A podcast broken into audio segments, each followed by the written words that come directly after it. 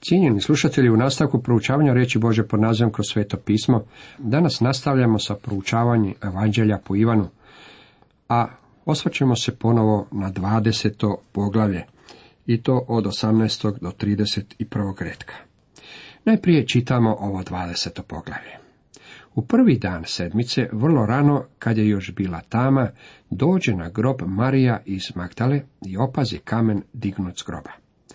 Tada otrča i dođe k Šimonu Petru i drugom učeniku, kojega je Isus osobito ljubio, pa im rekne. Uzeli su gospodina iz groba i ne znamo kamo su ga stavili. Na to izađe Petar s drugim učenikom, te se zaputiše na grob. Obojica su trčala, ali je drugi učenik brže trčao od Petra, pa prije došao na grob. On se nadviri i opazi plahtice gdje leže, ali ipak ne uđe unutra. U to stigne i Šimun Petar za njim te uđe u grob i vidje plahtice kako leže. I ručnik što bijaše Isus oko glave. Ručnik nije ležao skupa s plahticama, već napose smotan na jednome mjestu. Tada uđe i drugi učenik, onaj što je prvi došao na grob, te vidje i vjerova. Jer još ne bjahu razumjeli pisma da je trebalo da Isus uskrsne od mrtvih. Tada se učenici vratiše kući. Marija je ostala vani do groba i plakala. Tako da je plakala, nadviri se na grob, te vidje dva anđela gdje sjede u bijelim haljinama na mjestu na kojemu je ležalo tijelo Isusovo, jedan do glave, drugi do nogu. Oni joj reknu, ženo, zašto plačeš? Uzeše moga gospodina, odgovori im, i ne znam kamo ga staviše. To izreče, obazre se i ugleda Isusa gdje stoji. Ali nije znala da je Isus Isus joj rekne, ženo, zašto plaćeš? Koga tražiš? Gospodine, odgovorimo ona, misleći da je vrtlar, ako si ga ti odnio, reci mi kamo si ga stavio da idem ponj. Mario, reče joj Isus, rabuni, to znači učitelju, odgovori ona hebrejski i okrenu se k njemu. Isus joj reče, nemoj me dulje držati, jer još nisam uzašao kocu, nego idi k braći moji i reci im, ulazim svome ocu i vašem ocu, svome Bogu i vašemu Bogu. Marija iz Magdale ode i javi učenicima da je vidjela gospodina i da joj je to rekao. U večer toga prvog dana u sedmici, dok su vrata kuće gdje bjahu učenici bila zatvorena zbog straha od židova, dođe Isus, stade pred njih, te im reče, mir vam. Rekavši to, pokaza im ruki i bok. I učenici se obradovaše kad vidješe gospodina. Zatim im ponovno reče, mir vama. Kao što je mene posla otac, tako i ja šaljem vas. Poslije tih riječi dahne u njih i reče im, primite duha svetoga. Kojima oprostite grijehe, oprošteni su im, kojima zadržite, zadržani su im. Toma, zvani blizanac, jedan od dvanestorice, nije bio s njima kad je došao Isusa. Drugi mu učenici rekoše, vidjeli smo gospodina.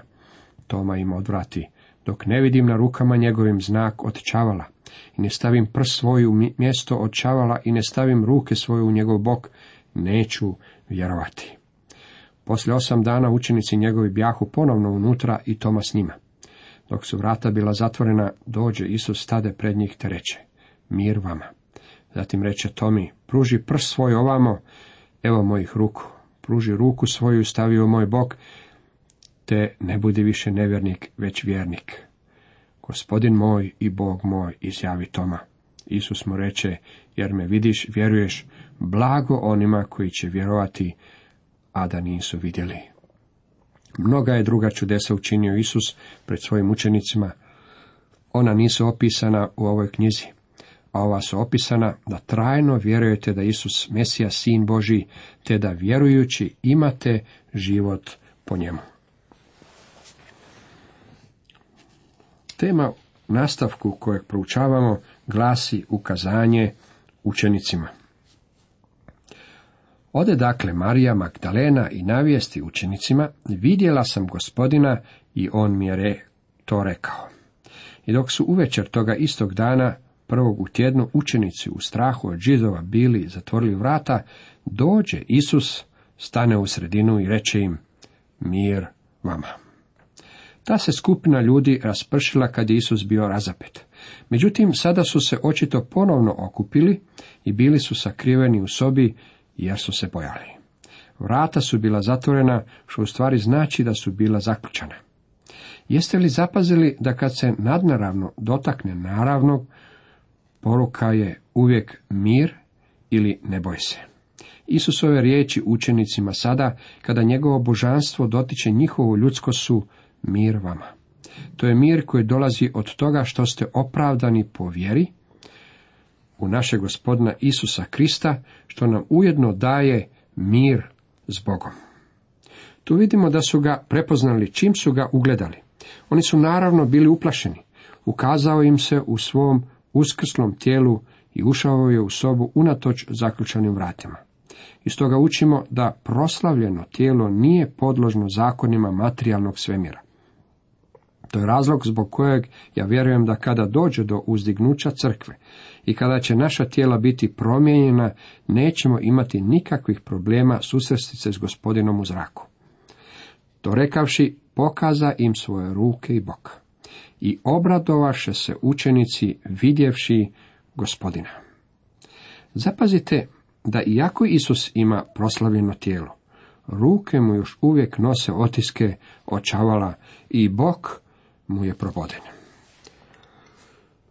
Postoji velika sličnost sa tijelom koje je bilo pribijeno na križu. Ožiljci su tamo. Ja ne mislim da će postojati ožiljci i na našim tijelima. Mislim da su ovi ožiljci bili na Isusovom tijelu, jer su to bili ožiljci koje je primio zbog nas. On je bio izranjavan zbog nas, kako bismo vi i ja mogli biti predstavljeni bez mrlje i ljake. On je uzeo naš grijeh i to će biti dokaz toga kroz svu vječnost. Isus im stoga ponovno reče, mir vama. Kao što mene posla otac, ja šaljem vas. Mislim da se ovdje ne radi o pukom ponavljanju. U 19. stihu radilo se o miru otkupljenja, mir s Bogom. Otkupljenje je sada potpuno. To je mir opisan u Mateju 11. poglavlju 28. redku. Dođite k meni svi koji ste izmoreni i opterećeni i ja ću vas odmoriti.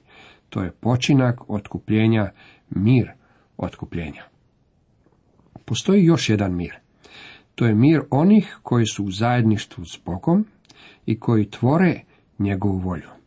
To je mir opisan u Mateju u 11. poglavlju 29. redku. Uzmite jara moj na sebe, učite se od mene, jer sam krotka i ponizna srca i naći ćete spokoj dušama svojim. Otkupljenje je sada postignuto. Krist ih sada šalje kao što je otac njega poslao u svijet. Isus je to već ranije spomenuo u svojoj molitvi u Ivan 17, 18. redku. Kao što ti mene posla u svijet, tako i ja poslah njih u svijet. To rekavši, dahne u njih i kaže im, primite duha svetoga. To razdoblje povijesti bilo je prijelazno razdoblje između zakona i milosti. U životu tih ljudi i službi gospodina Isusa nastalo je razdoblje između njegove smrti i uskrsnuća i dana pedesetnice. To je vrijeme koje je bilo jedinstveno u povijesti svijeta. Našim je gospodin rekao o molitvi u Luki 11. Rekao je da ako što zatraže, bit će im dano. U 13. stihu toga poglavlja Isus je rekao da posebice govori o daru svetog duha kojeg će nebeski otac dati onima koji ga zatraže. Koliko možemo vidjeti, oni ga nisu tražili. U Ivanu 14.16 Isus im je rekao i ja ću moliti oca i on će vam dati drugoga branitelja. Istina je da je Šimun Petvar pokazao stanovito razumijevanje kad je rekao da je Isus Krist sin Boga živoga, međutim svega nekoliko trenutaka kasnije, taj je isti Šimun Petar rekao Isusu da ne ode umreti na križ. Ja osobno vjerujem da su u trenutku kada je gospodin Isus dahnuo u njih i rekao im primite duha svetog, ovi ljudi bili obnovljeni, regenerirani. Prije toga sveti duh nije prebivao u njima. Ovaj izraz dahne u njih pojavljuje se još samo jedan put u Bibliji. U knjizi postanka Bog je udahnuo u Adama životni dah. Ja vjerujem da je gospodin Isus Krist u ove ljude udahnuo vječni život, dajući im Božeg duha. To će ih održati i sačuvati u razdoblju između Isusovog uzašašća i silaska svetog duha na dan pedesetnice. Na dan pedesetnice sveti duh će doći i oni će biti kršteni svetim duhom u Kristovo tijelo. Također oni će biti obučeni u silu od ozgor.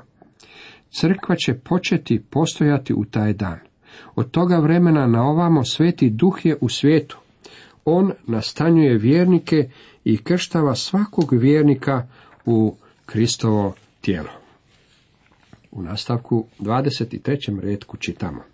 Kojima otpustite grijehe, otpuštaju im se, kojima zadržite, zadržani su im.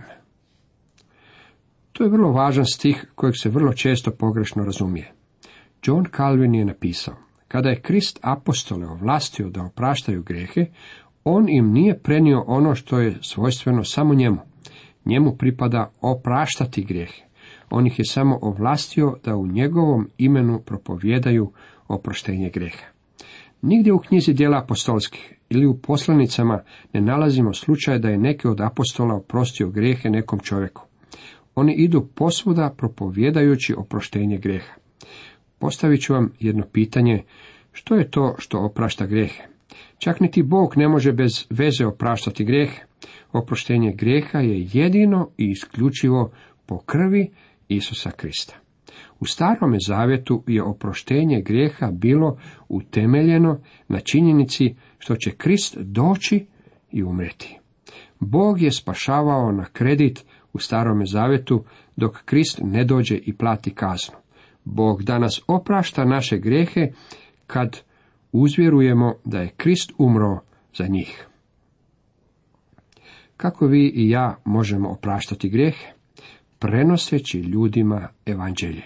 To je veće djelo koje ćemo mi činiti. Kada se netko obratio i uzvjerovao Isusa kad je on bio na zemlji, to je bilo predivno. Međutim, ono što je zapanjujuće je kada vi i ja jednostavno ljudima iznosimo Božu reč, a na temelju toga se netko rodi nanovo i postane novi stvor u Kristu Isusu, kojima otpustite grijehe, otpuštaju im se. Događa se kad vi i ja iznosimo evanđelje o Božoj milosti. To je najveličanstvenija povlastica koja postoji na svijetu, dragi moji prijatelji. Mi imamo odgovornost. Ako ne propovijedamo evanđelje svijetu, njihovi grijesi neće biti oprošteni. Mislim da žanjemo kaznu za godine u kojima nismo prenosili evanđelje svijetu. Zbog toga što smo zanemarili svoju odgovornost, naša tijela umiru u ratu. Samo promislite da su svi mladići koje smo izgubili u ratu bili voljni izgubiti svoje živote za Krista i postati misionarima, koliko bi ovaj svijet bio drugčije mjesto. Mi imamo jednu stvar koja može svijetu donijeti oproštenje, dragi prijatelji.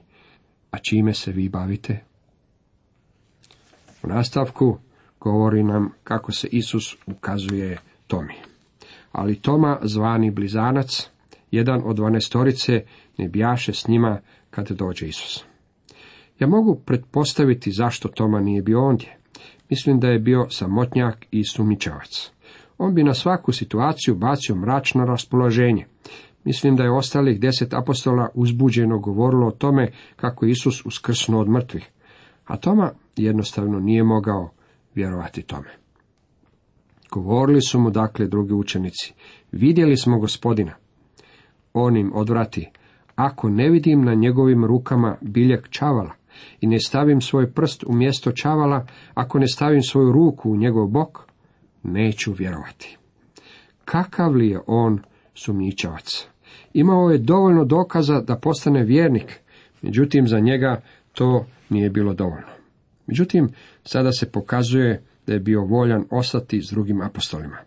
Dragi prijatelji, ako želite rasti u milosti, treba ćete se ujediniti sa svetima i krenuti s njima. Vjerujem da trebate podijeliti s drugima ono što naučite iz Bože riječi.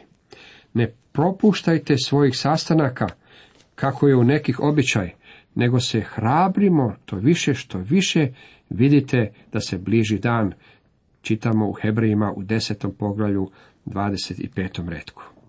Mi se moramo okupljati zajedno kako bismo i rasli zajedno.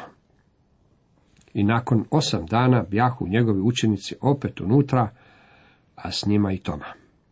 Vrata bjahu zatvorena, a Isus dođe, stade u sredinu i reče im, mir vama. Zatim će Tomi, prinesi prst ovamo i pogledaj mi ruke. Prinesi ruku i stavio u moj bok i ne budi nevjeran nego vjeran. Odgovori mu Toma, gospodin moj i Bog moj. Zapis nam ne govori o tome da je Toma uopće posegnuo svojom rukom da ga dotakne. Ja znam da danas ima mnogo ljudi koji govore kad bih ga barem mogao vidjeti, kad bih ga barem mogao dotaći, onda bi vjerovao. Nije problem u nedostatku raspoloživih dokaza koji bi govorili u prilog smrti i uskrsnuću, već je problem u čovječem srcu. Bog će izići u susret iskrenoj ljudskoj sumnji, međutim mislim da se Bog ne bavi nepoštenim sumnjama. Mnogi ljudi govore kako ne mogu vjerovati Bibliji.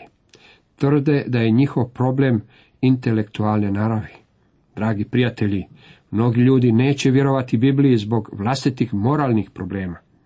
Neki dan mi je jedan čovjek rekao kako ne može vjerovati u stari zavjet. Kasnije sam saznao da živi u preljubi. Stari zavjet govori ne učini preljuba. Izlazak 20. poglavlje 14. redak. On ne želi vjerovati starome zavjetu, međutim ja sam siguran da će Bog izići daleko u susret iskrenom sumničavcu. Nikada nećete pronaći jače svjedočanstvo u Isu Kristu od ovoga koje je izrekao Toma. To je jedno od najvećih priznanja u Bibliji. Za židova reći gospodin moj i Bog moj je najveći vrhunac. To dolazi iz usta sumnjajućeg tome. Reče mu Isus, budući da si me vidio, povjerovao si, blaženi koji ne vidješe, a vjeruju. Posebni blagoslov prebiva na nama koji danas vjerujemo dokazima u Isusovu smrt i uskrsnuće. U nastavku 30. i 31. redak nam kažu. Isus je pred svojim učenicima učinio mnoga druga znamenja koja nisu zapisana u ovoj knjizi. A ova su zapisana da vjerujete. Isus je Krist, Sin Boži i da vjerujući imate život u imenu njegovu. Ovo je ključ za razumijevanje evanđelja po Ivanu. Gospodin Isus je učinio mnoge stvari koje nisu zapisane u ovom evanđelju. Izliječio je brojna mnoštva ljudi. Mislim da je Ivan želio reći kako je Isus činio mnoge druge stvari nakon svog uskrsnuća koje nisu zapisane u evanđeljima. Ivan je odabirao materijal kojeg će zabilježiti jer je imao sasvim određeni cilj u svojim mislima. Ivan nije naumio napisati biografiju Isusa Krista, nije pokušao čak niti popuniti prazninu koja bi možda nedostajala u pisanjima drugih pisaca evanđelja, već je pisao zbog toga da vjerujete. Isus je Krist, sin Boži, i da vjerujući imate život u imenu njegovu. Kroz vjeru primate život i bivate nanovorođeni. Postajete Bože dijete kroz vjeru u gospodina Isusa Krista. Cijenjeni slušatelji, toliko za danas.